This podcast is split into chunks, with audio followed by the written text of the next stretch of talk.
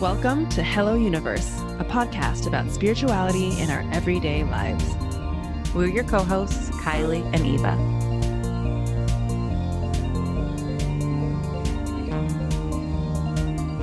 Hi, it's Kylie. And it's Eva. Welcome back to another episode. Trying to like come up with new sound effects every week. I am loving it. Yeah, that, that I one was pretty loving it. good. I don't know. Yeah, spontaneous, yeah. you know? I, I, I, my favorite part that the listeners didn't get was watching you like prep for it. Like you're like got all like amped up, and they were Yeah. hand motions. Yep. So mhm, yeah. I knew something good was coming. That was just for you, Kylie. That the, the hand motions were just for you. So appreciate it. Yeah. I'm reveling in them. Yeah. so how are you, my friend? What's what's going on in your world? Um, I am so good. And I want to talk about my program that I'm this is like the final week to sign up for. Yeah, let's talk about Um, it. Yeah. So it's called Beyond the Veil of the Akashic Records. And I'm so fucking excited. so my friend Jesse Rolko and I have been like putting like dreaming about this and like getting all the ducks in a row for like like months now uh and which is not my normal style like i have an idea and i like announce it to the world the next day um and it's an akashic records program that is intended to take you to like to take you to a place where we're looking beyond the initial level of what we often do in the records right so a lot of times people talk about the akashic records as like google for the soul or the like you know it's like the this this universal library there's this big emphasis on how it's a place for information Mhm. which is accurate and also very like ego oriented, right?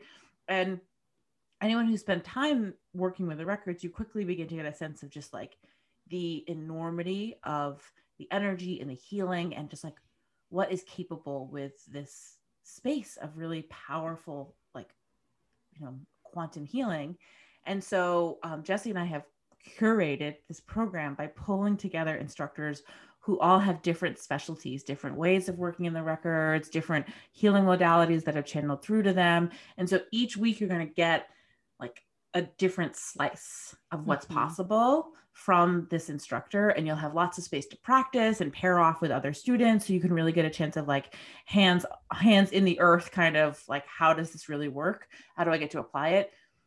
So that we all can really understand like what is my unique way of working in the Mhm. records what is like what is my soul really line up and light up with around this work? And like what's possible?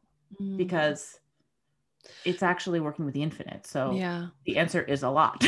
Yeah but i think you get to see what's possible through talking to these different teachers or different because everyone who's having a different experience is going everyone's experience is different. And so you get to see what's possible through learning about everybody else's unique experiences and i think Yeah. that's like really valuable and basically being taught different skill sets, right? So, like one week we're going to look at like how can you use the Akashic records not just to find out about a past life, but to do a soul retrieval, Mhm. right? And like do this deep past life healing. How can you use the Akashic records to commune with animals? How can Yeah. you use the Akashic records to like um there's a woman who's coming to part of the program who literally can cut like tap in and be like, oh, for 212 lifetimes, you've been a thief oh wow And that's cool we're gonna clear the collective karma of 212 lifetimes of being Yeah. a thief, right? Yeah. Like there's like this these wild, really powerful, beautiful things that can be done. And uh so you're also like you're getting a new you're getting a toolbox really of like learning how to apply these skills. And as you learn all these other ways of working in the records, you will also learn like it will become clearer something brand new might reveal itself just for you yeah from the space of learning these other things. You know, Oh, it's like when you, yeah. it's like fusion cooking. yeah yeah but i think this Yeah. makes so much sense as, as like it's so genius it, as a structure for holding a course because like meditation like uh, the akashic records is this huge thing like there's just Yeah. no there's no one right way and to use it or there's not and there's no one thing that you do with it so it's like it makes sense that you gather people from with different expertise to come together to create a more full picture because Yeah. I think there's really something really beautiful about learning like from a specific teacher as well. Um, but this is like, and that's a different experience. Whereas this is just like being, and also like creating that community too. I think through yeah. pulling all these people together, I think is sounds really awesome. Yeah. Yeah. Even like the prep calls, like we've been like, you know, had these guest mentor calls so people could ask us questions and like really make sure that it was the right fit for them to sign up. And like even those, like I kind of had tears in my eyes because like, you know, the, the just the way other people were speaking about the work and like their journey and what they experience in their records, which is the same and also totally different than what I experienced. And I just was like, oh my God, I can't wait till this conversation is part of something that like, you know, is a is like a is a wide is wider, you know. Yeah. And Yeah. so- I think anyone can't who's interested in the, in the records is gonna like get something out of this. yeah, it's just feels like the most fun thing in the world. So you should all sign up Well, for also it. because yeah, you love the Akashic records so much, and so I I think yeah, that totally makes sense. I do. I do. Wait, so did you change the name the name of your program? Because wasn't it something about like uh originally it was like it had like a it had a preface. It had a preface and then like colon Okay. beyond the veil of the Akashic records. and then Oh, we okay, okay. realized the course the preface was like just the pre- it was like the draft. got it, got it. Okay, cool, like cool, it's, cool. it's like it was it was it was like when you're like warming up to figure out what it really is. Got it, got it. Yeah. Cool. So how can people sign up? and find you? so you. can come to my website kyliecaldwell.com and click on courses and you can register right there. And if you have any questions about the program please don't hesitate to reach out to me. Um, and i'm be super happy to answer your questions. But you know as with any of these things if it if you if you work with the records and you are curious to know if you work with the records professionally in any capacity i really think of this as like continuing education. Like you know when you're an inst- when you're a teacher and Mm-hmm. they're like great for your continuing education credits like this is what this is how i envision this program is like for your continuing education come and be part of this community and Mhm. learn new skills and if you're someone who works in the records like personally right Yeah. as like just your own personal practice it's just like a super vibrant community where you're going to really like learn a lot of there's going to be a, a depth of, uh, that reveals itself for you i think in your own in your own practice so Yeah. come and join us Yay!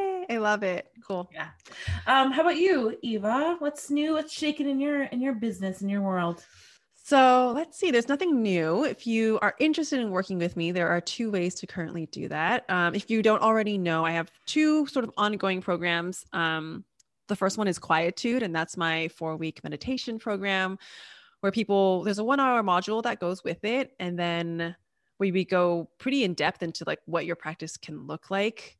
And then my favorite part, of course, is the one on one support that you get through Voxer for a month following. So it's like when you actually are trying to meditate or when you actually are meditating and you're getting insight or you have questions or you're confused about something and you you want to share that with the community me being your community you can reach out to me anytime via Voxer and have these honestly it's like these kinds of conversations the kind of conversations like what i'm really enjoying doing with clients is getting to talk about spirituality and people's like own um what they're experiencing through meditation in a kind of deep way that I think a lot of people are looking for, at least when they sign up for this Mhm. program. I think that feels like medicine to them because they're just like, yeah. I'm into this stuff, but like I don't really have anyone to talk about it with. And like I listen to your podcast or I know that you you you know you love talking about this stuff and it just feels so nurturing, I think, for people um to be able to have yeah that back and forth conversation, which you know, Kylie, because that's like basically why we started this podcast to begin with.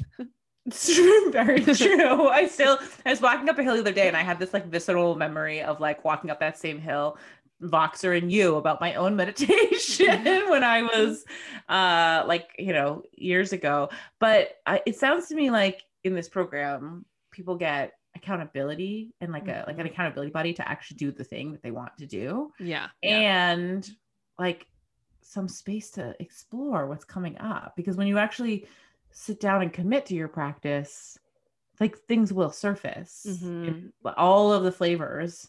And like i remember part of that walk was me being like eva it turns out i'm fucking pissed. Like now that i'm calming like now that i'm sitting still and like so if you sit with your meditation practice i feel like if you don't have a place to go to unpack it it can be easier to abandon it because Yeah, like you can totally. tap into stuff that feels overwhelming and so you Mhm. just come up with excuses so this just Yeah. feels like such a beautiful way for people to to do the thing already. Yeah. You know? Yeah. I And- appreciate you saying that because I think this is what I love doing with people most is integration. Like I think that's what I Mm, think is honestly the service that you and I both provide for people. It's like you can easily take a course and that can be valuable on its uh, on its own, but you have to learn how to apply it into your everyday life and make sense of it and process it and be like yeah. and and and embody certain things. So like that's I think really what the value of the whole, you know, the Voxer relationship is.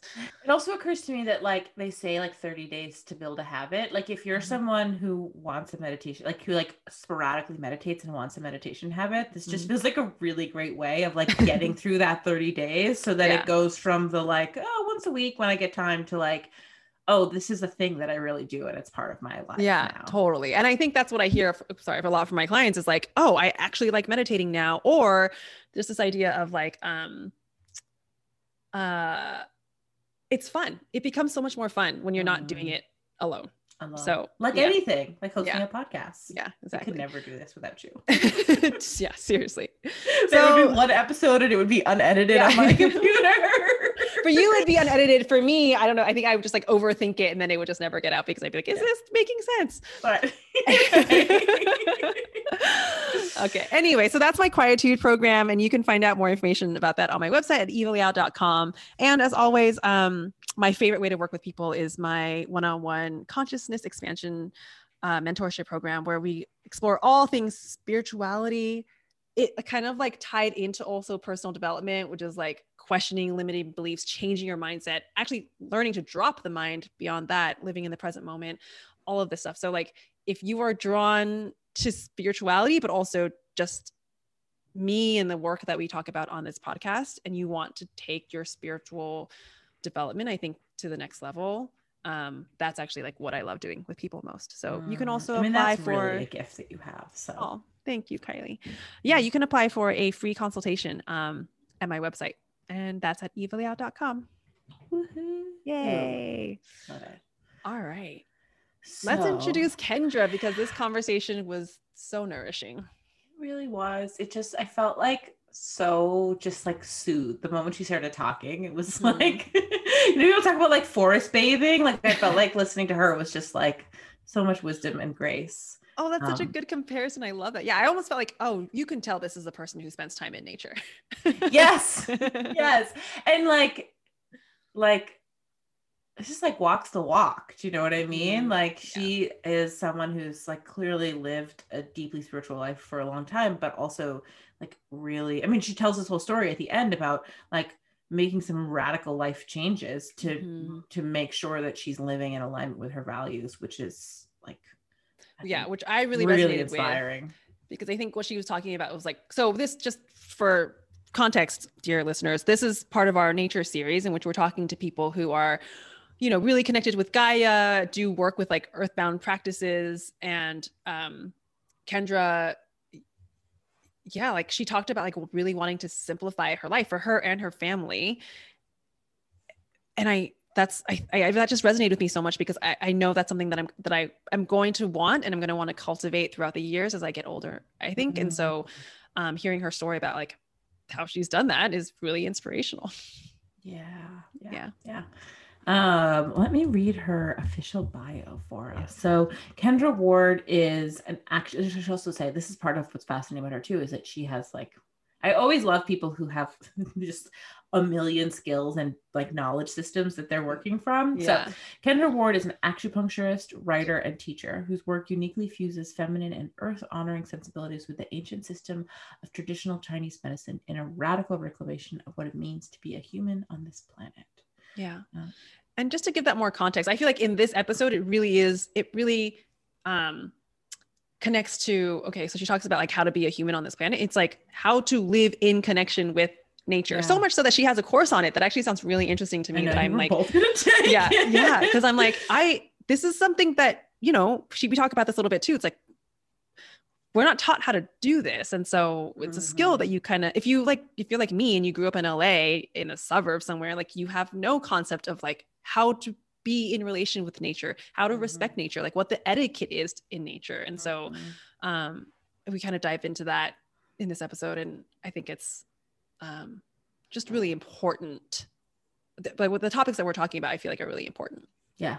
And accessible. That's the other thing I loved about Kendra's approach is that she's really oriented around like making this work accessible. So Yeah. I know you will all enjoy this episode.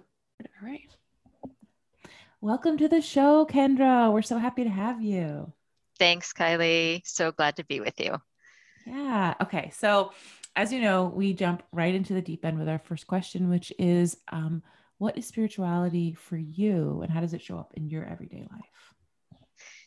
Yeah, that is such a, a monster of a question. Uh, um, I feel like that question, my answers probably really changed over time. It might have been something that used to be a little bit more linear or dogmatic. Um, it feels like in the past, maybe, you know, a little more fixation on something that's based in a sense of transcendence or moving towards the light or but i really feel like my my sense of spirituality moves me deeper down downwards into the earth and into the soil of ourselves and just really enhancing a sense of intimacy with the sense of rhythms and seasons and spiraling our the spiraling nature of time and just really trusting in change and transformation knowing when to hold tight and when to let go. So i feel like really in a nutshell it's this remembering this remembering to keep on falling in love with life.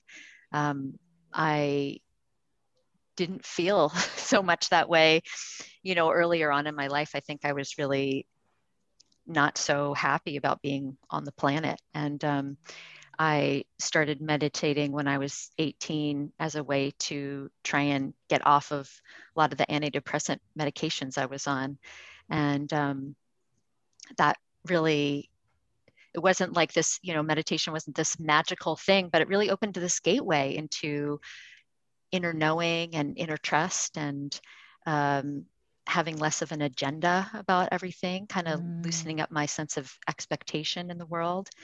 And I had this really serendipitous, crazy experience where I I was on this pre-med track and I, it was very kind of um, kind of rigid expectations. And i had this i don't even know where the invitation came from. I had this day when i was 20 where i um, found this application to the school of international training's tibetan studies program. And i think because i was interested in meditation i it was like it was like bam you know i have to do that. And i had i think i had like 24 hours to complete the application and get everything set. And i didn't even know what the hell i was doing. It was just like heart motivated um, action. And, and i say that that was definitely one of the most transformational experiences of my life. And i took my buddhist refuge vows when i was 20 in kathmandu and then retook them when i was 35 um, after being part of a, a buddhist community for many years. And then ironically after that after that second time around i sort of um, things sort of loosened and i found that my spiritual practice um, really started to become more informed from this earth-centric viewpoint and i don't know i just i i mean i still feel like buddhism really deeply informs my worldview but my sense of spirituality has really shifted. And on a daily basis, it really still shows up as a regular meditation practice and breath work and energy hygiene.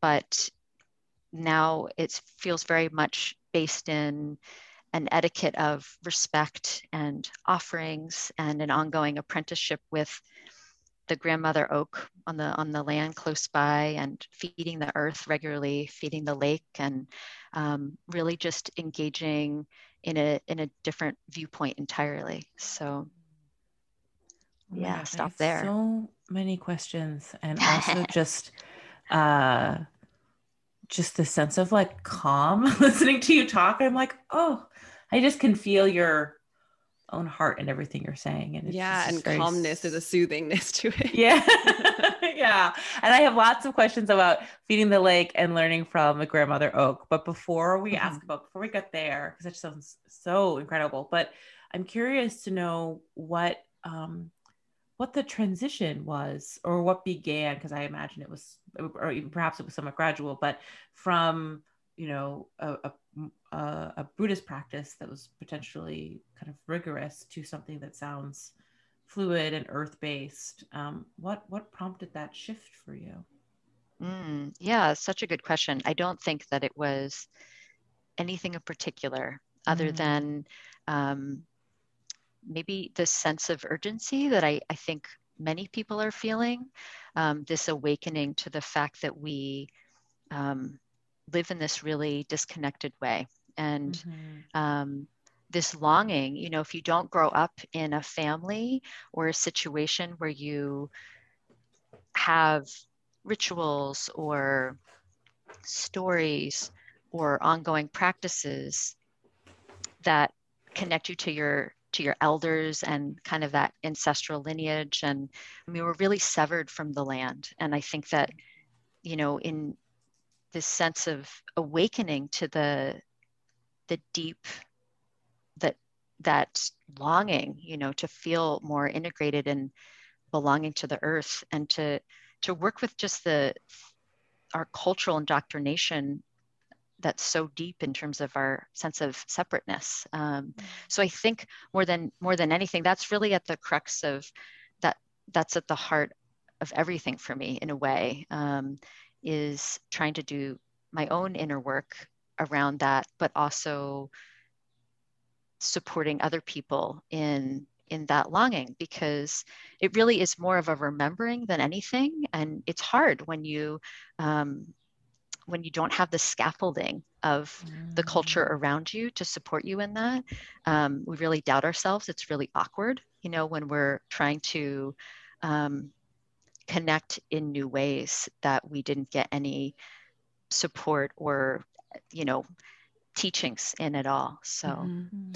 can you talk about the scaffolding a little bit because i know one of the reasons I'm so excited to speak to you, and we also have uh, some other guests coming on to talk, talk specifically about Earth themed topics, is that I feel a deep, deep longing to be connected to the Earth. Just that's part of the reason I want to move to Portland because I'm in the desert now. I love the desert. It's a, it's its own kind of magic, but Portland is also, I mean, there was grass there. There was so much grass. I was so excited about grass. but just I want to I have a crazy sensation to want to just dig my hands into earth. It's something I feel on the regular. I don't even know where it's yeah. coming from. It's just like I just want to have soil under my fingernails and smell the dirt. And um, to be honest, I think I'm just organically, I can see myself organically just going down that path because it's something that speaks to me. And I, I don't, I think I can just see it kind of naturally happening. But it sounds you say like, this with six, seven plants behind you, right? like it's already, it's a process that's already begun. Exactly. Yeah. But you know, like it's, it's the difference between like having house plants and like foraging. Do you know what I mean? Or like uh-huh. using plants that you grow in your own garden uh, for medicine. Like I, I yes. want to go there. So I guess I'm curious for you, what was that scaffolding like? Whether it was mental or even just physically, like what changed in your physical reality that created this transition into living an earthbound life? So do you mean scaffold like what has supported me in doing that? Is that what you mean by mm. scaffolding in particular or Yeah. Yeah. And like or mm-hmm. like what yeah. changed? You know, you said there was a longing. So like kind of what was your life mm-hmm. before and how mm. does mm-hmm. it look different now? yeah, yeah, that's a really good question. Well, first of all, it's really funny because I um, I lived in Portland for almost 20 years, oh, wow, and okay. so I just moved this last year from from the Pacific Northwest to Vermont, and oh, um. I I have to say, and then so I went to acupuncture school in the Boston area. So um, when I was in acupuncture school, I I I just really had this longing to go to the Pacific Northwest. Totally irrational. I'd never been there. I just had this like I literally felt like the land there was calling me, and I spent this like two decade love affair with the Pacific mm. Northwest. Like it just was so wonderful. I mean, it, the land there, it, it just is an amazing place. Um, so I think that really it was the land there specifically, the trees. Um, I mean, I had a family of sequoias that I lived with um, that really influenced my life dramatically. And, you know, so so to your question, I mean, I don't think that there was anything in particular. Um, I think it's just a, repetition, a, like a longing to continue to engage in practices mm. that open us up in that way and that allow us to um, diversify diversify our sense of relational relational intimacy with everything around us. So, you know, it's just as simple as, um, well, like for example, springtime in Vermont is not about the flowers, you know, so mm. it's about the birds, you know, the, the flower, it's not about flowers blooming, it's about the birds blooming in a way, um, because it takes so long for the flowers to bloom here. But the birds come, they come, and that is spring. And, um, you know, I think that it's about when when you're with another living being you know that you're entering their their world instead of just always seeing through your lens. It's like you're entering their culture their intelligence and their language and their way of being in the world. And you know it's just um, continuing to shift that focus. And so i really feel like it, a lot of it relates to the etiquette you know the etiquette of respect and relationship.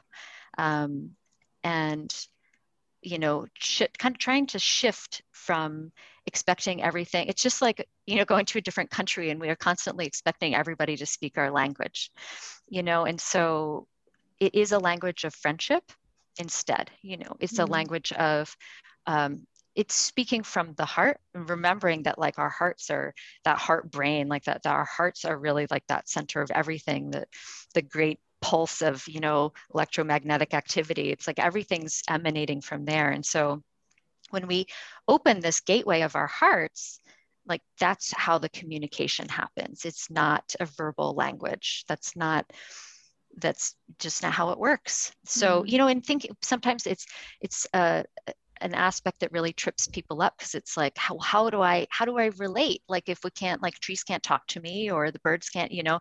But i think that um just approaching from this i actually view it as like a gateway so I actually view the mm. heart center like this this gate that opens so you know just like you would try and relate to a friend that doesn't speak your language you know how do we do it well there's like lots of ways you know we we meet their body language and we um, you know we smile and we gesture and we like we do all sorts of funny things mm. um, and so i think that it's actually not as complicated as we make it out to be mm.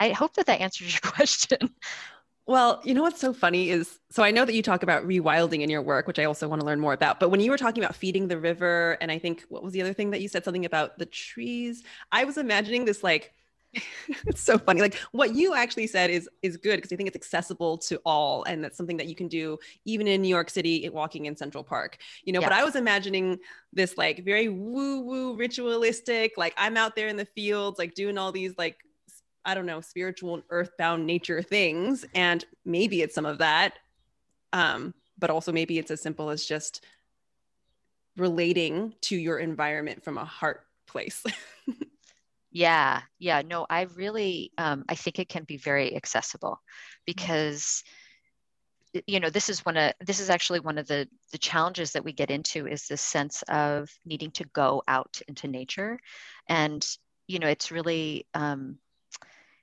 it's a problem because many people don't, you know, for a variety of reasons, first of all can't even get out into less human impacted spaces you know and so um, i really think that it's important that it's it feels accessible um, mm. in the ways that we're talking about it and thinking about it um, and you know there, there definitely is probably a little bit of that like woo happening but i think that it's really important to keep um, it more simple actually so yeah yeah yeah, yeah. I'm just thinking about how when I lived in um, Somerville, which is a city um, just outside Boston, how like I felt so I paid so much attention to the sparrows, right? Like there were there wasn't a ton of nature, but like I feel like I really was clued into all the little sparrows in my neighborhood, you know. Um, but the other thing that I'm thinking of as you're talking is is the guest we had last week, Elsa Janey, who's also part of this nature series. She also shared this idea of like being in relationship with nature.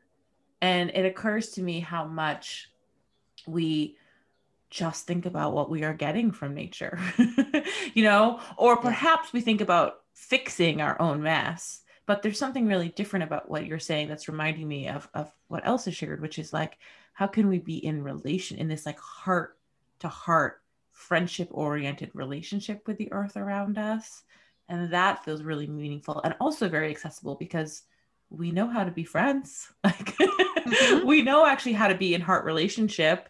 Um, and so what happens when you extend that to the tree in your front yard? Yeah. Yeah. Yeah. Breaking so, it down and just making it more simple. And um, you know i think that this human nature split is this way of thinking is what really gets us into trouble but when we um,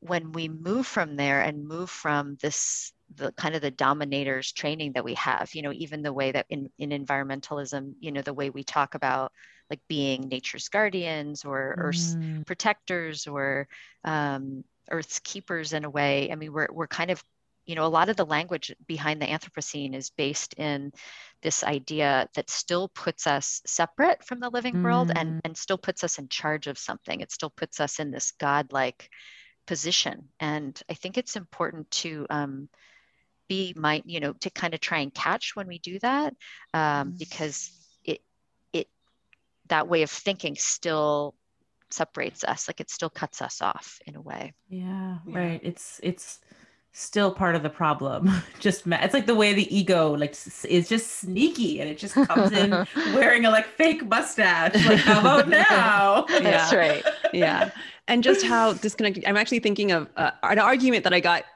I got an argument with Adam a couple weeks ago because he had this like diet coke that he had in his car and he got out of his car and dumped out the remnants of ice and like half of a watered down diet coke onto a plant that was just outside of his driveway. And i was so it was a stupid fight but i was so appalled because i realized that my perception i you know i talk to inanimate objects and you know he doesn't he doesn't mind that i do but he you know he doesn't. And it was just this I just got anyway, it was a really silly argument, but to me, it was just a sense of like that just seemed very disrespectful. I don't know if actually it was actually harmful to the plant. And again, this plant was just really more just like a weed that was growing out of the crack, but but still it was a sense of like that just seems rude. I don't know. And it's like it just I guess it's I'm just trying to compare different people's experiences because if you don't feel connected to life or nature in that way, you don't you're not going to think about it. And I know that Adam, as wonderful as a person as he is, he's not going around thinking about the weeds growing out of his like driveway. So mm-hmm. but I feel like I'm a little bit more aware of these things. I'm looking at the plant and thinking about it as like a lived thing. And so therefore I took it like very personally. So it was funny, but also I think kind of a really interesting moment for me of just noticing that people just have different perceptions of what they're seeing and how they're connected to life around them. Yeah, when we open up that different viewpoint, we care more. You know, so so when we see it as animate and living and engaging, we're more likely to just care in general. You know, and I think that mm-hmm. that really is that like that like key opening point you know if it's something that's living that we have to we're held to a higher standard in how we're acting you yeah. know and that's where this um you know that's where it, it really like we, we need to kind of key into the behavioral part. Um yeah i lost my train of thought with that one but but do you feel like there is um what's the word i'm looking for can you go overboard? Because I think oftentimes you're going to get this argument of like, that's just some liberal bullshit. Like, uh, you know, like you, and I, I don't, I don't, sometimes I don't even know where I fall because I do think that there's sometimes this idea, well, this is a colonial idea, but this idea of like, you're too sensitive and you're uh-huh. like making a big deal out of these little things that ultimately don't matter. And ultimately, I don't really feel that way, but I can also, I can understand the argument. Do you know what I mean? Where it's this yeah. idea of like, you're so this is like this is this is a problem that i have with liberals i will say is that we're like we can be so sensitive or we can be um so pc or so trying to be careful that then it it's like it just everything becomes really serious. So like where's the line? Yeah no that's such a good question.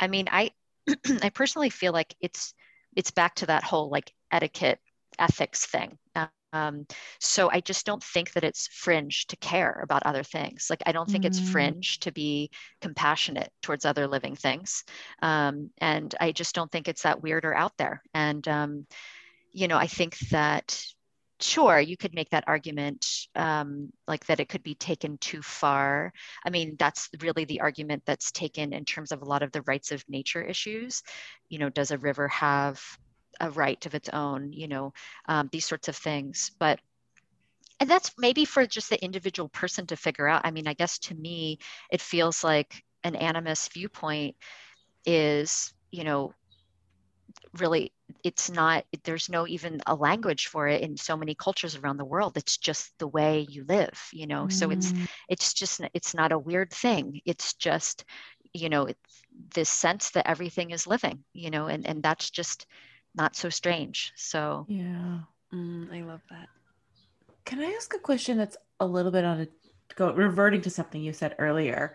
Um as as the wooer member of the co-host i work with the akashic records and so you know as the kind of even i joke that like she's the meditator and i'm the mystic i actually do really want to hear a little bit about some of these like you know the way you spoke about called your tree like the grandmother oak and i just I just felt that in my heart. And I have a tree in my front yard that I've shared on the podcast before that I, you know, have, we've, we've got a little, we've got a little blossoming relationship. And I just would actually really love to hear um, my sense, the people in my world that I know that have this really deep intimacy with really with, with nature are experiencing wisdom, like are receiving wisdom and experiencing truth in like a, in a really different way, I think, than those of us who are just walking by, you know, maybe saying, oh, what a pretty tree. So I'm actually just a little bit curious if you could speak a little bit about kind of feeding the river and kind of communing with this family of sequoias and, and what that looks like for you in a in maybe the less accessible quote unquote way. Yeah. Hmm. Yeah. Cause I don't even really know what you mean by feeding the river. I'm really curious about hmm. that. Mm-hmm. Yeah. Well, I mean, I think with plants in particular, um, I could talk about the the waters later, but um, with plants in particular, I mean, I feel like I've been doing a lot of um, healing work in my own right around that. I was trained in traditional Chinese medicine and herbology, and you know, it, my training was very sort of mechanistic and mm. all about memorization, and you know, really just about like very thick books that you know are based in all these like categories, and um, I feel like in terms of decolonizing our sense of the way that we think about plants you know i just i never i never got to be with those plants in their world you know the the environments the the sunlight the moonlight all the elements and the things the environment where they grow and live and their ancestral history and just everything that makes up the, you know their life as you know medicine beings i mean all there's just really everything around us has the potential to be medicine in a way. So I really feel like I've been trying to heal my relationship with plants because so much of my early training was based mm. in this like really protocolized, um, you know, dried herbs, oftentimes like not even fresh herbs. Um, and I and you know it was still customized. It was still really individualized herbal medicine, but I really wish that I hadn't learned that way. Um, mm and you know so what that means in my life now is just really trying to allow myself to be taught by the plants themselves you know um, for example when i moved to vermont last summer i was really overwhelmed by the meadow medicine I hadn't really been around a lot of meadows mm. recently, maybe when I was younger, but the meadows here like powerful, like these beautiful meadows. It's this goldenrod, and the goldenrod was just its presence was really overwhelming. You know, it's just when you look at goldenrod and you look at the little individual yellow starbursts, it's like made up of little. It's this plant that's made up of all these little bursts of like, beauty. I want to Google goldenrod right now. Yeah, and and the funny I think I is, have an idea what it is, but I'm not exactly sure. Sorry, go ahead. yeah, it, I mean, it's so upright. It's like it has this very upright, young, like very. um very warming sort of energy and it, it's really i feel like it has a lot to say about our sense of will and um, sort of inner trust and confidence and Mm. um, but anyway this plant i really just was like I, I kind of you know was like whatever like you're beautiful but i just wasn't really paying attention and then at some point i'm just like i really i was it was like okay i really need to give my attention to this plant who is like clearly um, just really kind of making its the best way i could guess i could describe it, it you know it's just really you know in my field like it would just wanted to be interacted with um, Mm. so really trying to just apprentice myself to plants you know when they when you feel a connection you know to just let yourself be moved by that you know and to listen you know to what wants to arise so now in working with plants for medicine i feel like Can I actually ask a question about the goldenrods? Yeah, to yeah. Keep on that story. pause me So, so you have this moment of like kind of this persistent plant energy, right? And you're like, okay, Mhm. fine, fine, Mhm. I'll listen. yeah What happens next, right? So you're kind of move and you turn your attention to this to this plant and to its energy. Yeah, what what what unfolds from there? And and Mhm. I, I guess also, how do you experience that? How does it? Is it like a physical knowing? Is it like? Yeah, I'm just curious about that. Yeah. Well, it might be, you know, different for everyone. I think, very, you know, for me, it's very much about what I was mentioning earlier about opening the heart space Mm, and just um, really trying to get out of our over intellectualization of what's happening mhm, and the ways in which we just don't trust ourselves. You know, so um, for me, it didn't, I, again, I didn't really have much of an agenda about what was happening. I, um, I just started paying closer attention to the plant in a way because it felt like it just had it wanted to share its energy with me more than anything. And ironically you know it related to you know the the book that i finished and you know that i de- devoted a number of years to kind of thinking about and still thinking about um, is very much along kind of these themes of confidence and will and um, self-trust and so it's not a big you know surprise that that's mhm. the energy that sort of arose but you know i think it, it really just it, you know i don't know what the plant i can't speak to what the plant wanted. I do think it's important to ask plants directly instead of trying to figure it out in some way or do, taking this really roundabout approach. I think it's a good idea to ask our kin in this living world directly you know and to not be afraid to to, to ask and see what arises from that. But really, I just started paying more attention. Like I, that's when I really noticed, like on a on that deeper level, like the energy and what the what the plant really looked like, you know. Mm. But because we, are like walking by and we're like, oh, it's so pretty, and there's so much of it, and it's very yellow.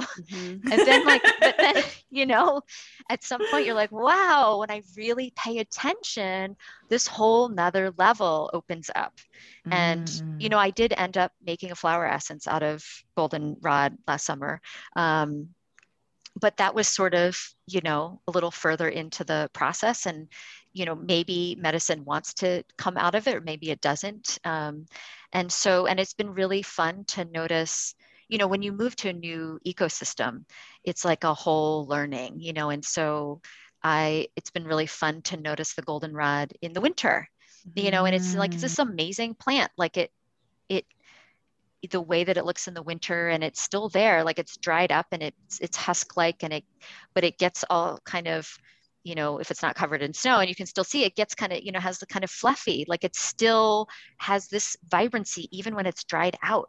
Um, i don't know. So it just is i think it's it enriches our lives you know to to live with this sense of deeper connection. Um, Yeah. so with with the grandmother oak, um, you know, that's just also another example of of apprenticing myself in a way to um, be available. And I feel like so there are these very old oaks um, on the land close by to where I live, and I feel like it's our human centric um, view to even label with gender but you know it, it because oak trees are so giving of life you know with all the acorns and they're just like such a kind of like a keystone you know that the, the way that they feed everything around them so deeply i think that's where the that the,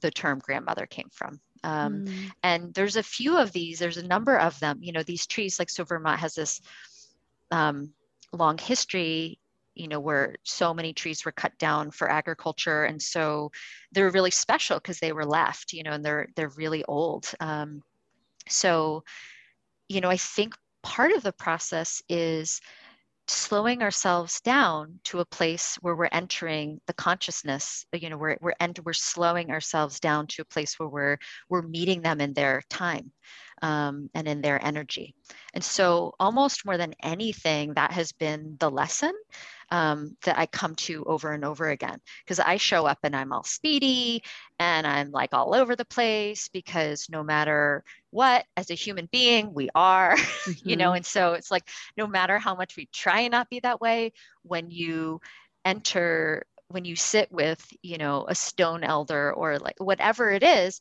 you know that that you're suddenly very aware of how busy you are and how impatient you are and and like it just how you're moving at a totally different speed. Yeah. and so you know more than anything it's this it's this like showing up and then so often the message is about shifting my energy you know and um, and how that relates to you know my nervous system and everything else. Yeah. So so i could say i deeply related to a lot of what you're saying because i think that Kylie, and also this goes back to your question, Kylie, about like what do we do when we are in the presence of, you know, plant life? And I think part of it is just like the, to be present, which is also what I'm hearing you say. It's just it's just presence, and not, something doesn't for me like something doesn't always have to come. I'm not like in a graspy place, and so that's why, you know, it doesn't really matter if something comes or not. But I do know that every time, um, you know, there and there's you this could be either quote unquote woo woo, or you can even just take, take the science behind it because there's like all this study, right, about how like being in nature bio changes our chemistry and like calms us down and calms down our nervous system. But I, when I was living in Taiwan, every time I walked into the jungle, it was just like immediate calm. It was like, and I knew that was nature having an effect on me. Like that's, I, I almost feel like that's a, that's not even a woo woo thing. It's almost it's so tangible and it's so palpable that it's undeniable. And that's why people like love getting into nature because I think we go in there and then we are part of nature and when we're in the city or we're, we're in our like phones and on our computer we're disconnected from that and then like coming back to trees or cactus or plants or whatever grass it's like it's coming back to a part of ourselves that's how i kind of feel about it that then is like med- it just feels like medicine. Like I just I feel like med- like nature for me is medicine. I mean, I see it even. I mean, my kids are such beautiful studies of like they just boil down the essence of like everything.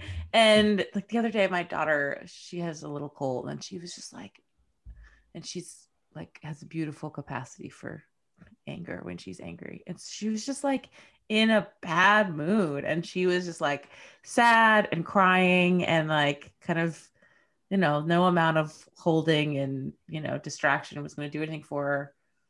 And then i walked outside and it was like light switch like she was just like totally instantly fine. And we walked around and we looked at all the flowers in the yard and we stopped at my tree. And then we went inside. By my tree i just mean this one tree that i like to talk to a lot. And we came inside, and then the second we were inside, she started crying again. but it was just like, but I say the same thing with my son who struggles sometimes with being hyperactive. It's like the second we can get him outside, it's just like he's he just like a, there's like a like a there's like a settled energy that comes over him even as he's like scaling the rocks and like flipping around and um you just I just watch this instant transformation in both of them, and I'm like, well, it's clearly also good for me. mm-hmm. Yeah, yeah. So yeah, so I guess what I was kind of taking away from what both of you were saying is that like for nature, like this idea of like, well, what is happening when we're in nature? And I think it's like I'm hearing you both say it's it just makes us feel a certain way. Like it's just a lot of it is I think about how it makes us feel. And and i and i wonder how much of that is just literally in our cells you know like how much of it is in like what you know how we used to live potentially at one time and and the memory of that within us. You know it it um i have played around with i, I realized how much i i collect things from nature. Um and so i've been trying to be more aware around the consent of that like what do i really need to take home with me constantly? Like my kids will collect like feathers for me like literally anything that they think they think i'll love you know?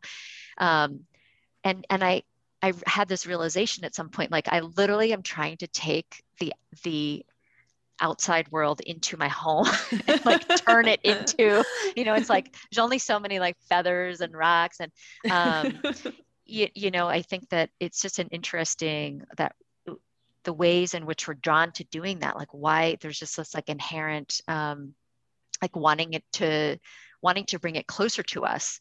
I also do think that there's a lot of training um, in this kind of extractivist way of interacting with the world this sort of like taking like taking for our own without really being even aware sometimes of that behavior.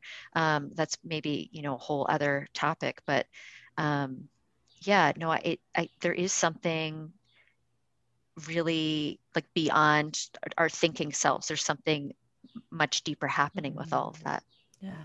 I and I, I do also love this point that you make about like the taking of things, right? Just the casual notion that like the rocks on the beach and, and the shells are there for me to take and put on my altar or like, you know, decorate or whatever is totally this idea of like, well, I own all of this. It's for me. As Mhm. opposed to like it's like we're just we just get to be the guests and yeah. Yeah. Yeah. I don't know, Kendra, if you have this experience, but so I took an herbalism class and an herbology class in, in Brooklyn, New York, and it was like my fate. I only there were three series, and I only got to take one before I, I moved, but it was like my favorite thing. It was the first time I interacted interacted with like what I call plant people, who are people who are talking to plants and making tinctures and the flower essences. And I was taught that before picking a flower for a flower essence or something, you should ask the plant. And I'm curious if that's um, a process, or I guess what your process is with foraging and using plants to create flower essences and whatnot. yeah yeah you know so um it might be called like honorable harvest potentially you know there's a lot of different um, ways to talk about it but really it's just assessing the situation before we before we just barge right in. Mm. so you know i think that's a lot of what we're doing all the time is we're just yeah we're sort of just like entering this space without even realizing that we're doing it um, and just sort of barging right in before putting out a call first and waiting for response back. Um, so no definitely i mean i think that just kind of taking like taking that moment to get the lay of the situation. For example you know maybe when you're working with um, collecting a certain plant for medicine you know that you just check in with like how much of it is of it is there you know Mhm. is it um does it look sick or does it look well?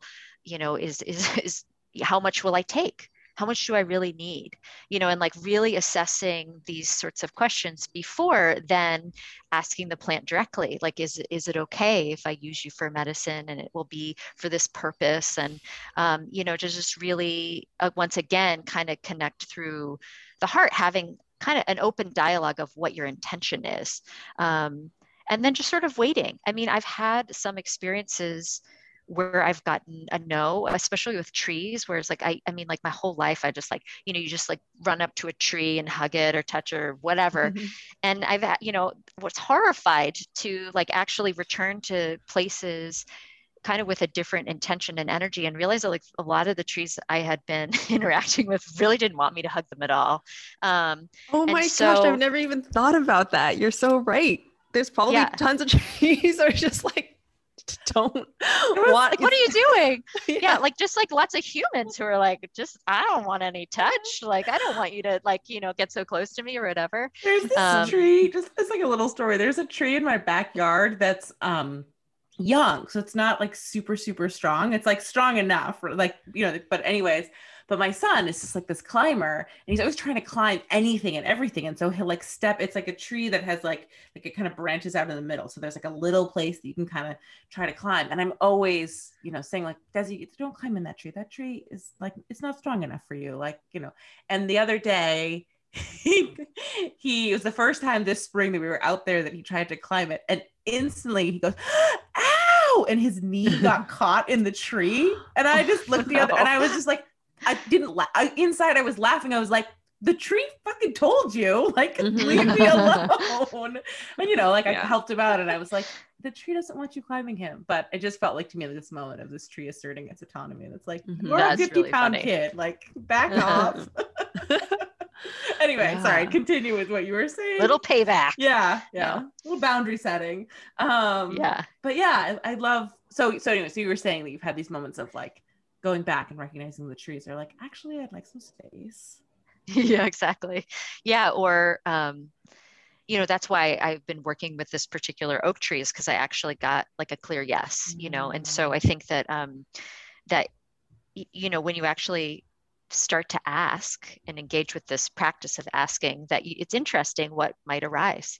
Um, so you know in terms of working with medicine more than anything i think it's just back to that sense of of etiquette you know so it's it more than anything it's about um, not just thinking that you can come in and take take take and it's just it's so important that we we start with the respect part instead of that like always being at the back end of everything mm. and i still you know will catch myself at times like before i enter a space you know oftentimes when you enter a space in the forest or a certain path or a trail you know you can feel like you're on the threshold. You know oftentimes i feel like i'm on the threshold of a community or families of beings you know they're living together.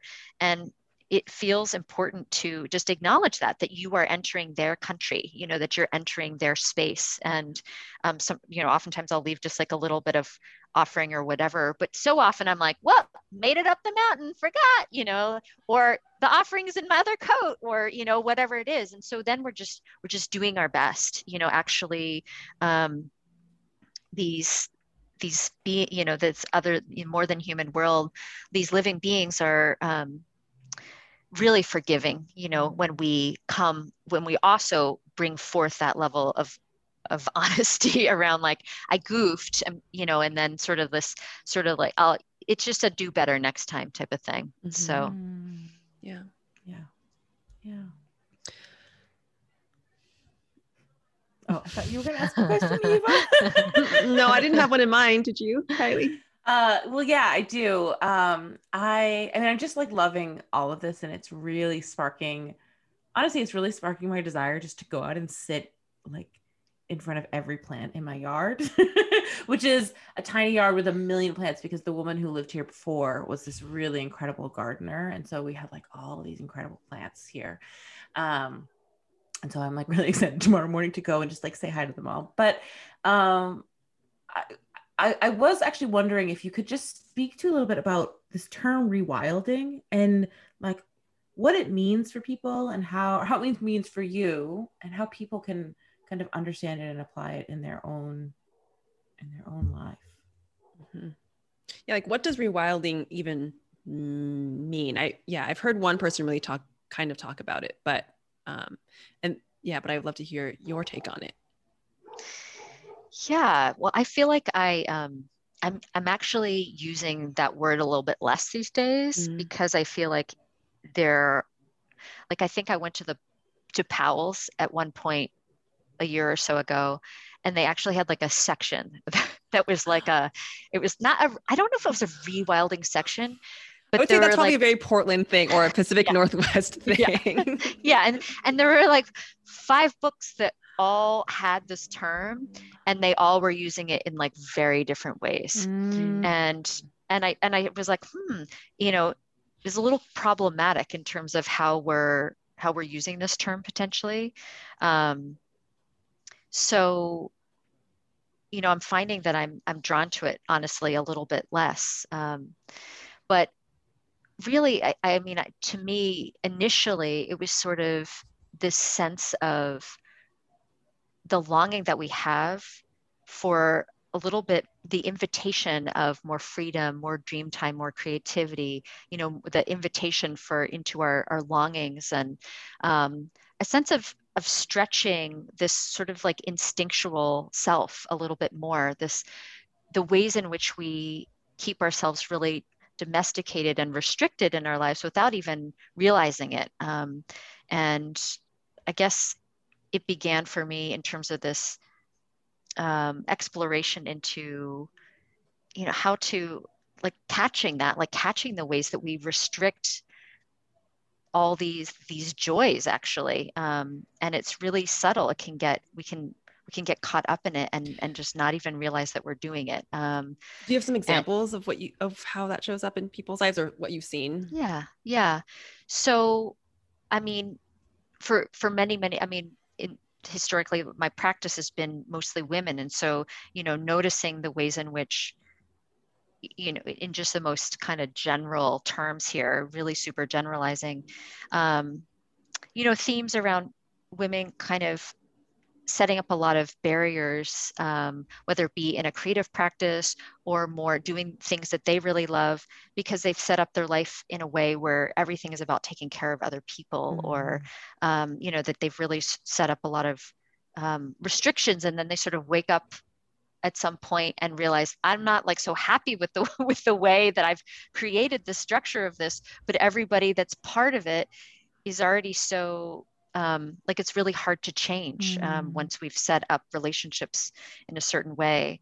Um, but I also also think that it shows up in terms of our like the mirror of the the living world and the way that you know like our overly um, blue green lawns and the plants that we plant and the way that we set up even just our landscaping i mean everything is set up in this just really really um, plasticized um, like it, it, doesn't actually have a point in terms mm. of feeding animals birds like insects mm. like everything is aesthetic um, it's aesthetic yeah. without thinking about the system yeah exactly you know and so i think that but there are lots of ways that we kind of do that within ourselves like that the way that the world is you know set up in this you know sh- kind of shallow um, you know the ways in which we keep ourselves very domesticated um, mm. the ways in which you know it, i mean it's really disturbing the, the statistics statistics around how much time we spend inside every day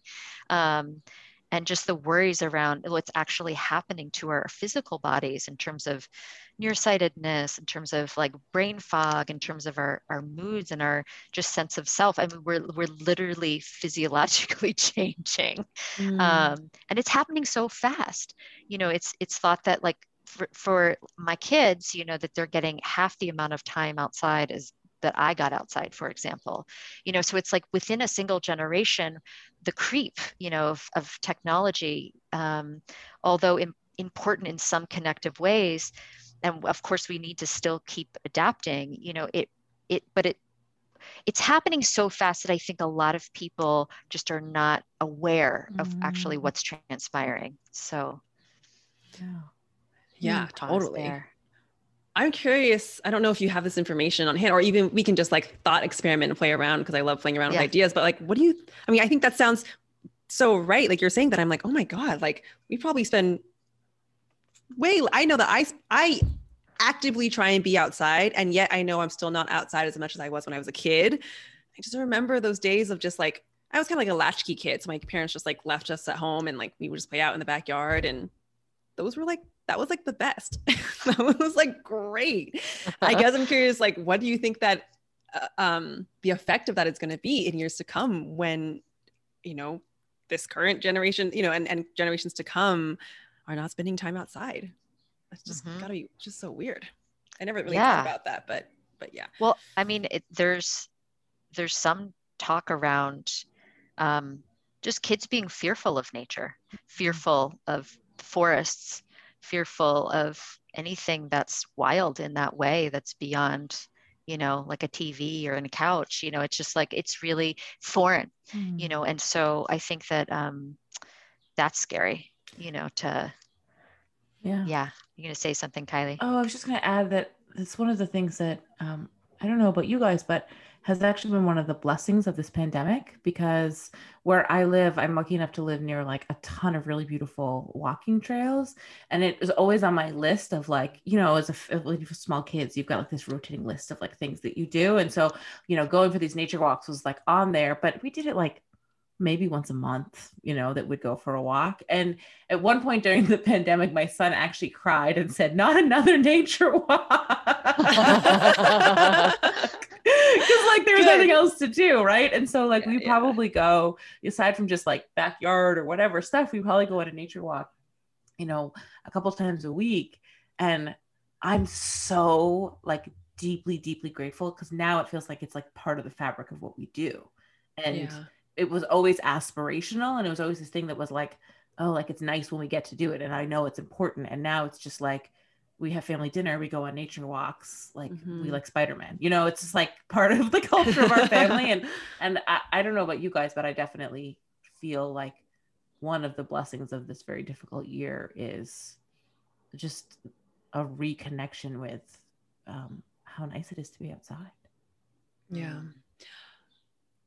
Yes, I would say for me, well, I don't know if that's changed because I was always kind of out trying to like be outside kind of mm. the same mm. amount, but I can say that what you said about kids being afraid of nature that really hit home for me because I grew up in the suburbs of LA and I was one of those kids who bugs, gross, you know, like dirt, dirty. Like I was hanging out at the mall. I didn't understand any i was watching clueless you know like i didn't and then i would go so my parents are taiwanese and so i would go back to taiwan and hang out with my cousins who were very nature people and they would pick up bugs with their hands and like and and they would know the names of plants and flowers. And that was so foreign to me. And back then i didn't care because i was just you know a kid and i was i was into cartoons or boys or whatever. But now in hindsight i look at that i'm like i'm I was so I was truly just so disconnected mm. from nature and I don't and I didn't like being scared of nature. I didn't want to be in nature because I was scared of it, but I also didn't like that I was scared of it. Mm. I like on an mm. intuitive level was like I don't want that to be like my experience. So I don't know. I think I I think that's changed over time. I don't really even know how that's gradually changed, but you're just making me realize like if I do have kids, it's going to be so important for me to be very intentional about getting their hands dirty and like yeah. having them be uh, used to bugs and you know all that stuff were you yeah they're oh sorry go ahead i yeah, was just gonna ahead. ask Kendra if you've always had if this connection has always been there for you or if it's something that like eva you found later hmm. yeah i mean I, I find it particularly interesting to hear eva you talk about like how there's just some sort of like intuitive draw like just and i find that in people you know where like even if they've got like no special exposure in some way or whatever there's some sort of like intuitive draw or some sort of like underlying heart connection in some way. I find that you know beautiful and and also really interesting. Um, for me um, I have to say that I feel blessed to have, through particularly my um, mother's line, um, like a really strong um, family history of just wanting to be like with the earth and they're all like animal lovers and crazy smart like botanist people. Um, but that i didn't but it was in a very casual way. It was like my grandmother, you'd go walking with her and she'd be like, that's la da da da da. And I'd be like, whoa, how does she know that? Whoa, she knows the name of that. And, you know, is um, I, I was really like amazed by her knowledge and um, but I'm not sure if she ever really engaged with a like a deeply animist sort of perspective. Um, you know, my grandparents at some point were hobby farmers and um, don't I just don't know, you know, to what degree um, mm. that they really, you know, just thinking about the the generation and the time and um, I don't know, it was different, but I, I do feel grateful that when I really like think about it, I mean, I definitely did not grow up.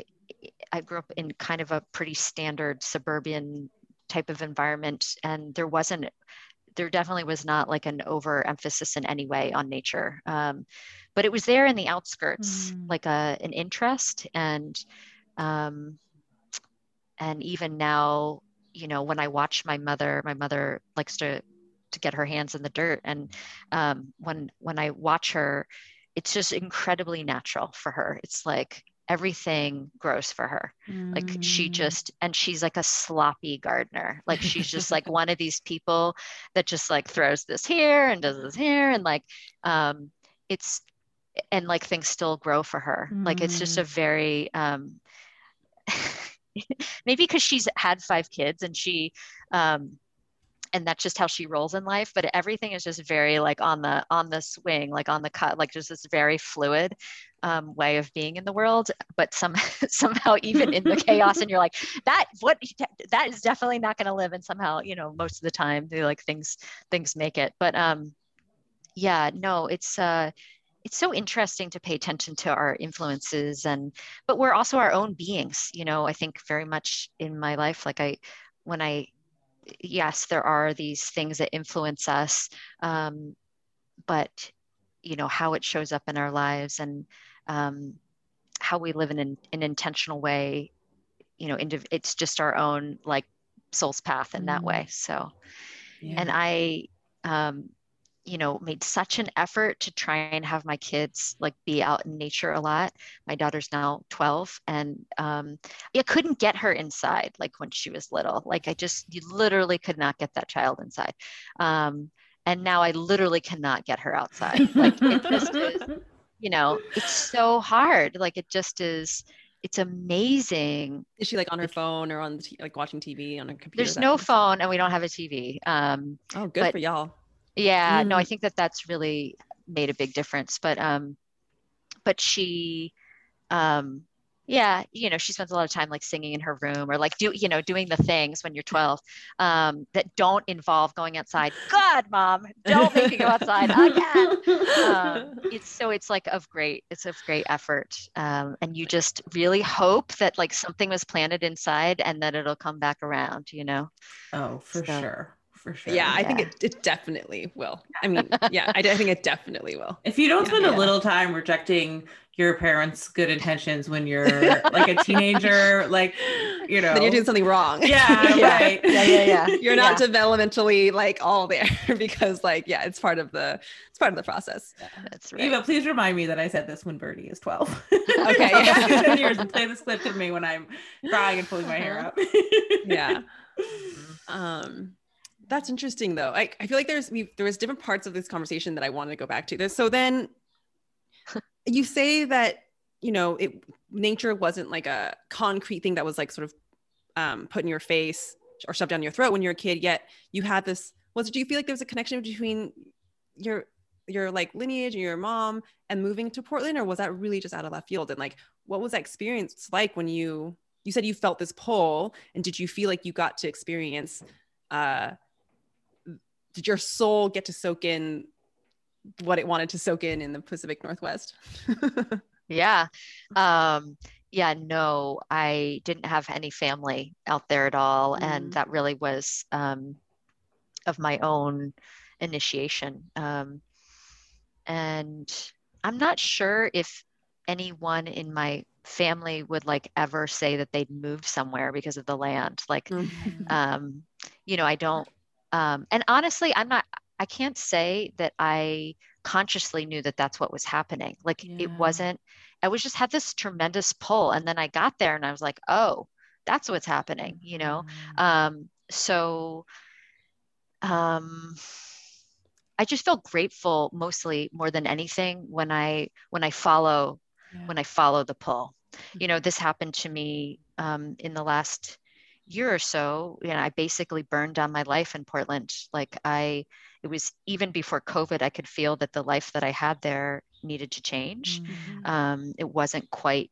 in alignment with my values and you know you sometimes you just get this like you're like oh, there's like this itch like this like thing like where you know like either you make a change or like it's gonna happen for you you know Mhm. um and that was really painful and i went through this like huge grieving process in leaving um and also i left you know my practice there i had was co-founded this large clinic and um said goodbye to all these beautiful people that I'd worked with for, you know, almost like 15, 17 years, um, you know, f- basically kind of like family. Um, so there was a lot that, that happened, but, but then in the process of moving across the country, I felt this tremendous um, gratitude for having the courage to do it. You know, Mm. um, it's really hard to burn down your life Yeah. um,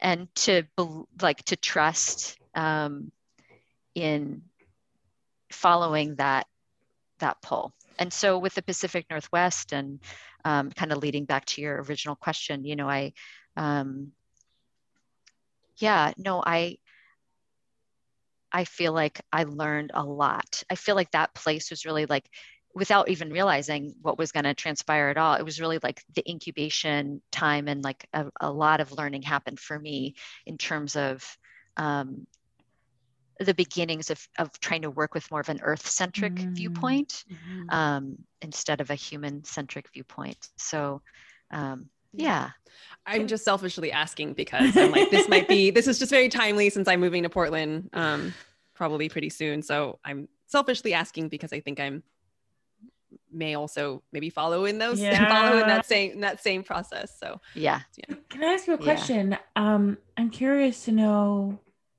what you've found in Vermont that you didn't have before. You know, like you've mentioned that things felt like they weren't in alignment and or some pieces weren't in alignment. Mhm. What what about the life you've built in Vermont is is what you were like seeking? Does that question make sense? hmm Yeah. Um, well, I feel like it, it's super complex. Uh, so there are a lot of moving parts um, to that that don't just have to do with me as one single person, Mm, um, and you know also have to do with my family and kids and husband and. Um, but I, you know, I think we're just really looking to simplify our lives. Yeah. Um, so, you know, we're currently living in a co-housing community um, in a, a much smaller home. Um, you know, so I'm involved with um, like a lot of community activities here. Um, and that actually, I mean, that feels relevant, but that wasn't really like the original yeah. um, reason per se. I think that just really looking to take it sort of to follow our value system and take it like one step further Mm. from kind of what we were doing. Um, and just also, you know, it was a lot, there was a lot of upkeep and a lot of, you know, um, keeping kind of this clinic going with multiple practitioners and employees. And, um, you know, I've spent, I mean, I'm still in, you know, kind of doing this service work, but between raising children and then kind of have a working in a busy clinical practice your everything is based on taking care of other people Yeah. and so you know i've really um, taken a little bit of time um, just in the, a little doing a little bit of like a reflective gestation sort of period to not just hop right back into that um, but to call back my energy from all of that work that i did so many years um, and um, to yeah so really vermont you know uh, i have we have more family on the east coast so of Mm. course there's that um, and um, you know you can feel when a change is coming it's really interesting i, I guess i feel like i can i'm looking at my life and there have been just these like phases like these like time Mm. periods where there's like a certain lesson or a thing i was really doing strongly and i feel like i've begun a new time period um, and yeah it just trying to follow the rhythm of that so I think this is so beautiful and so I hope this doesn't sound I, I cliche i just find it very inspirational actually because i i know that there are people listening to this podcast who are like there's a deep longing to simplify their lives. And that's also me. I i also perceive for perceive that like down the road i'm just going to want to continue to simplify and simplify. But like you said it's hard to to leave everything and to to change everything especially when you've like committed yourself into like building something as well. Yeah. so it takes guts. It takes guts and faith and just like that Mhm. self-trust and listening to yourself. I think a lot of people are dying to simplify their lives because our life is so fucking complicated there's just so Yeah. much noise and there's so Mhm. much stuff and Mhm. i i just know that people can relate to what you're saying Yeah. Yeah, yeah, yeah. And it's not like, and you get there and you're like, um, you know, so we're four people living in like just a little bit over a thousand square feet, which is not that small compared to like a real tiny home. But like, but there are times when you're like, what? like, what do Yeah, I do? dude that is Yeah. Like, you know, It's just. Uh, I'm just like think, really thinking about that's so the opposite of the American way because the America we want like bigger space, more house, more land, and you've taken your whole family and you're living in a 1,000 square foot place. Like some people would say, yeah, that's ballsy AF. Yeah. well, but there's also like that that motivation when your kids are like growing up with too much stuff and too much space and too much this and you're just like holy shit they're becoming like spoiled monsters like you're just like like i've got to do something you know to Mhm. counterbalance um, this like weird shallow culture that we're living in and um and you know i think that like we're we're we're in this like deep crisis of meaning Mm. um, and so you know trying to live a little bit like touching like regularly touching in what is what do i value? Like what actually makes me feel like my inner wells are, are rich and sufficient you know? Um, like what actually does that? Like what's what's important to me in that way? I was um, reading something recently and um, it was they were talking about some research studies related to misalignment. So like many people know that meditation and spiritual practice and prayer like that these things make them feel good.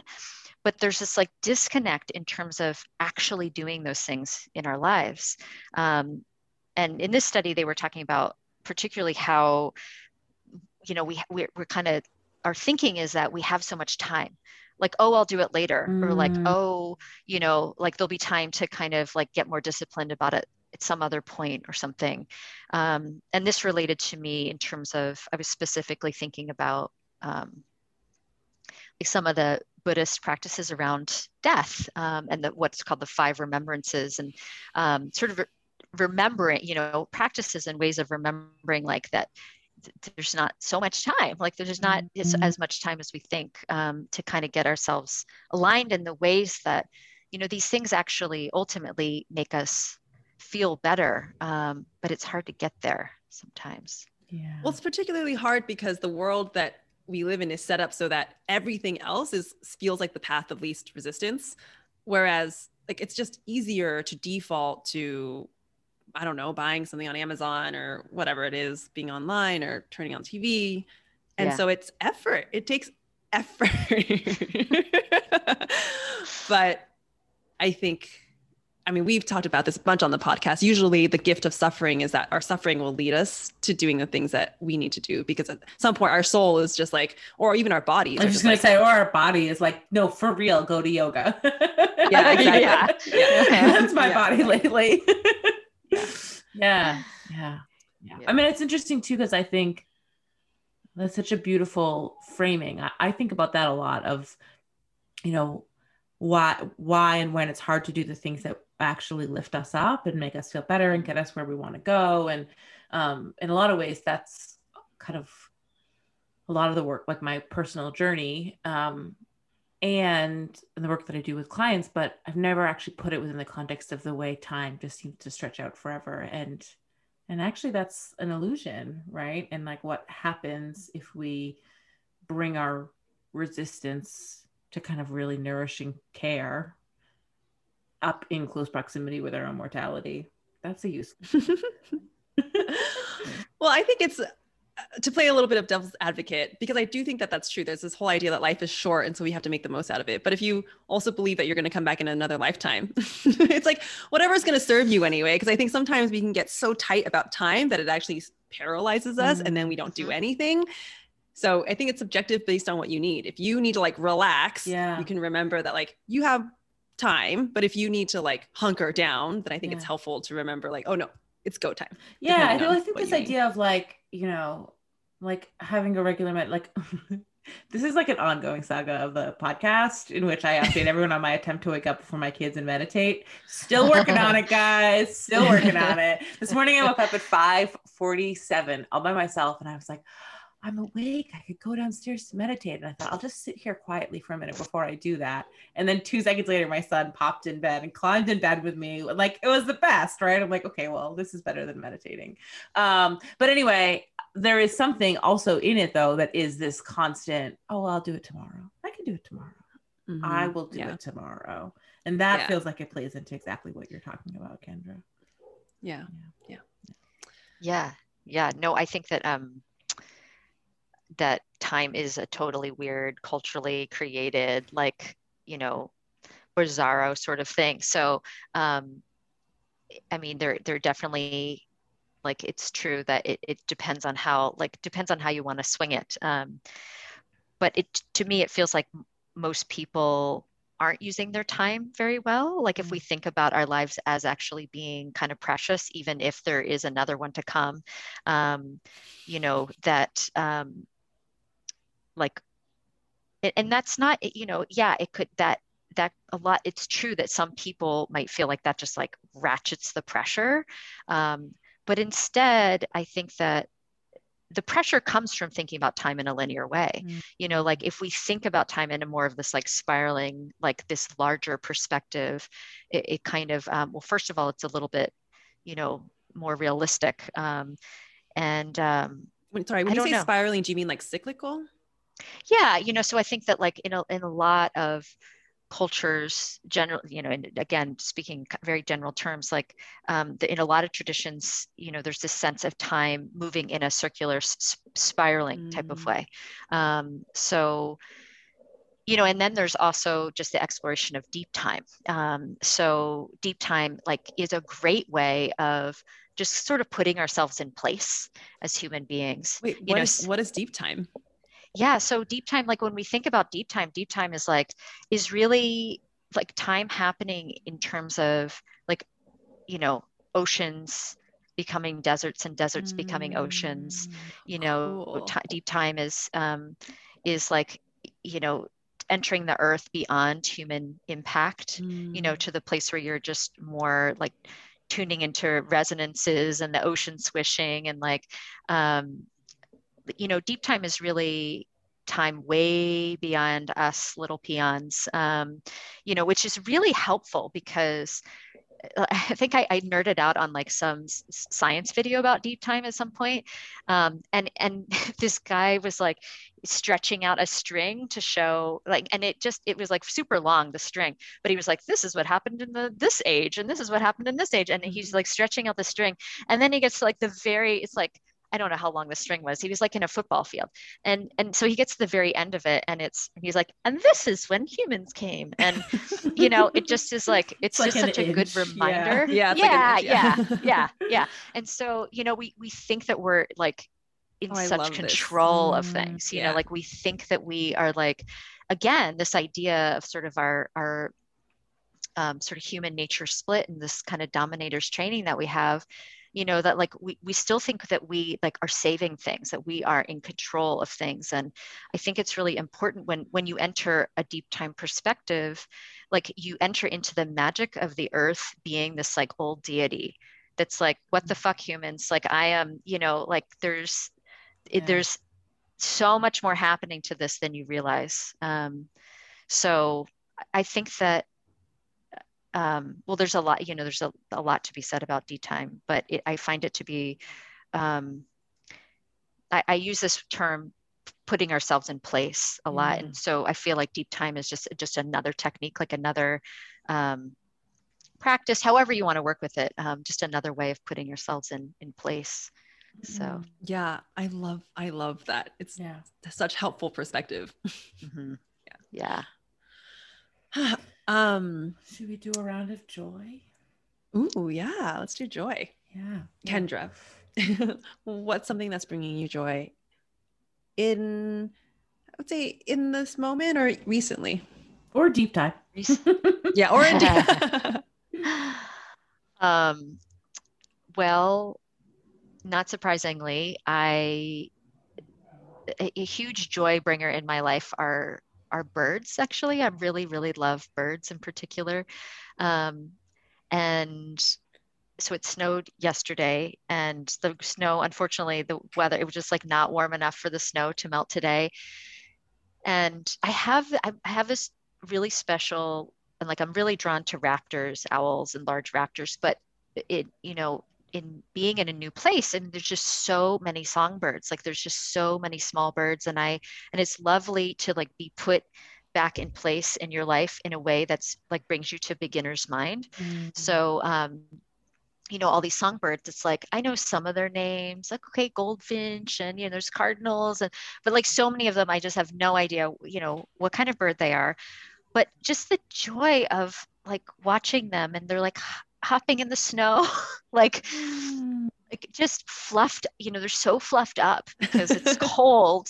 Um and some of them you know i have these two trees outside where my desk is and um just the joy of seeing them not only in like their exuberance because they were so exuberant even though it was snowing but also in their resilience you know i Mhm. think that um, just the hardiness like of all creatures this time of year um, the resilience and hardiness that it takes because it's a risk it's a risk to emerge in spring it's a Mm. risk to put yourself out there that way and it just brings me so much joy to like to witness like all of that all together So- Mm. That's so great. I love that. Yeah, I love that.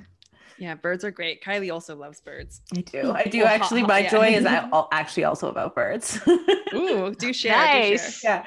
So, um, Kendra, my daughter's name is Birdie. Uh, when my when my son was, it's it's Elizabeth. We call her Birdie. When my son was pregnant with her, he, he one day was like, "She's Birdie," and it stuck. But also, Wait, really? That's where it came from? Yeah, yeah. We would ask Oh, him. He was like, you know, I don't know, 18 months, 20 months. And we are like, what's your sister's name when I was pregnant? And he would do like truck, you know. And then one day he said, and then day he said Birdie, and it just stuck. And he would look at you if you'd asked him after that point, if you looked at him and said, like, what what's your sister's name? He would just look at you like, we've discussed this already. Her name is um, and it just it fits her so clearly. So um, and also kind of just to give you some context, she is like this like little tiny witch. Like she regularly talks to my grandmother who's deceased. She regularly talks to my husband's grandfather. Like she does all sorts of hilarious um things and like, you know, it clearly sees sees sees characters that the rest of us don't. And so yesterday, the two of us were playing cars on the floor, and she looks up at me, and the birds are singing outside. And she looks up at me, and she says, "I'm, I'm, listening to the the birds are talking to me, Mama." And like, you know, I got all excited. I was like, "Birdie, what are the birds saying to you?" And she looked right at me, and she goes, "La la la la la la la la." That's pretty accurate, though. That's Yeah. accurate. Of course, uh-huh. like of course, that is exactly what they're saying, and it was so so so great. So that was my was my joy. I love that. Yeah. How about you, Eva? Well, I have a bevy of joys because I just came back from Portland. So, God, I don't even know where to start. Uh, travel. That was joyful. Um, dogs. My friend has two dogs. I just Mm. like loved being around dogs. Oysters. I ate oysters. I like it was a re-emergence into life, and it was like some of it was a little bit overwhelming to be honest, but but mostly it was like I don't know, it was great and balancing. So I'll just share those for today because I think that's that's already a lot. I Yeah. love that, I love that Yeah. so much. a bevy Yay. of joy Yeah. Yeah. So, Kendra, where can people find you if they want more of your beautiful, gentle wisdom? Hmm.